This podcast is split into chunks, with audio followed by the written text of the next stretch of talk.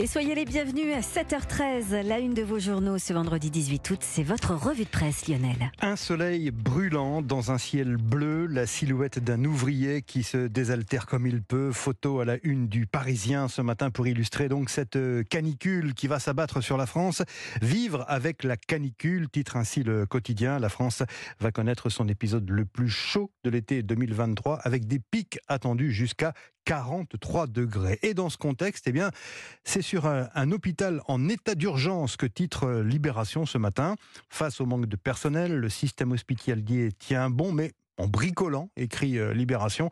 Et l'épisode caniculaire de la résurgence de la, menace du Covid menace toujours. Poutine qui euh, installe la Russie dans une guerre longue, c'est le constat inquiétant du Figaro du jour.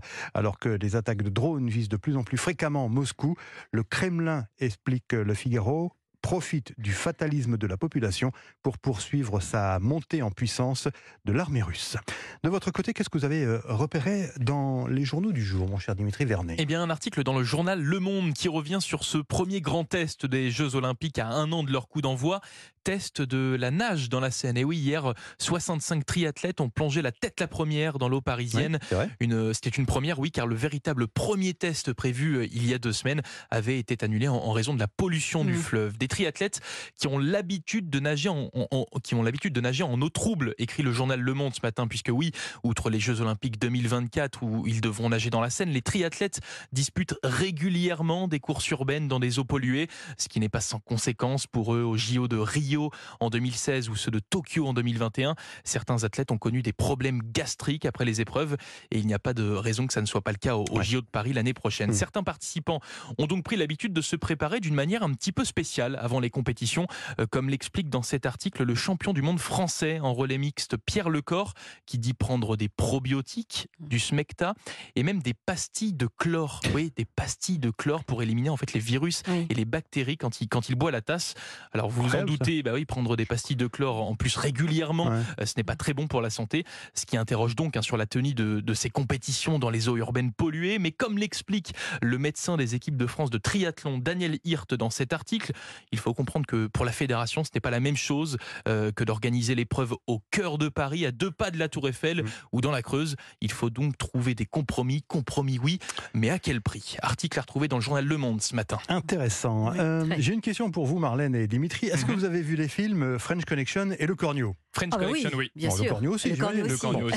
Euh, vous savez que, quel est leur point commun? Eh bien, ils sont tous les deux inspirés de façon plus ou moins lointaine hein, d'un personnage du début des années 60. C'est Libération qui nous, ah. qui nous raconte ça et qui nous le rappelle dans une de ses séries de l'été. Vous savez, moi, j'adore les séries de l'été. Hein, bon, on va finir par le savoir. Ah Ce personnage, c'est Jacques Angelevin. Et Angelevin, c'était un animateur de télévision du début des années 60. Mhm. Et en janvier 62, la France se réveille en découvrant que cet animateur de, de télé, donc, a été arrêté à New York pour trafic de drogue. En fait, il avait fait traverser sa Buick, sa voiture américaine, mhm. chargée d'une cargaison de 52 kilos d'héroïne. Cette fois, vous savez, vous, avez la référence Le cornio. Ah, Les flics américains avaient eu un bon tuyau.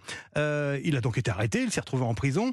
Et il y sera encore, justement, en Gelvin, quand le cornio sortira en 65, inspiré donc de sa mésaventure, puisqu'on se souvient que le, film raconte l'histoire d'un Français au volant d'une grosse américaine chargée de, de drogue, la, hein, la fameuse schnouf, et le bijou volé, le Yukun Kun, bien ah, sûr. Mais cet épisode, c'est aussi euh, l'histoire du le début du démantèlement de la French Connection. L'histoire sera racontée, se rappelle Libé, par euh, les deux policiers qui étaient chargés de l'enquête dans un livre French Connection, qui sera donc adapté au cinéma euh, en 71, donc un peu plus tard. Si une mauvaise foi rigolarde peut nous inciter à définir French Connection comme un remake, remake du Cornio, écrit Libération, il faut reconnaître quand même que les deux films n'occupent pas la, même place dans, dans l'histoire du cinéma. Je ne vais pas aller plus loin, mais allez voir cette article, c'est vraiment, c'est vraiment intéressant.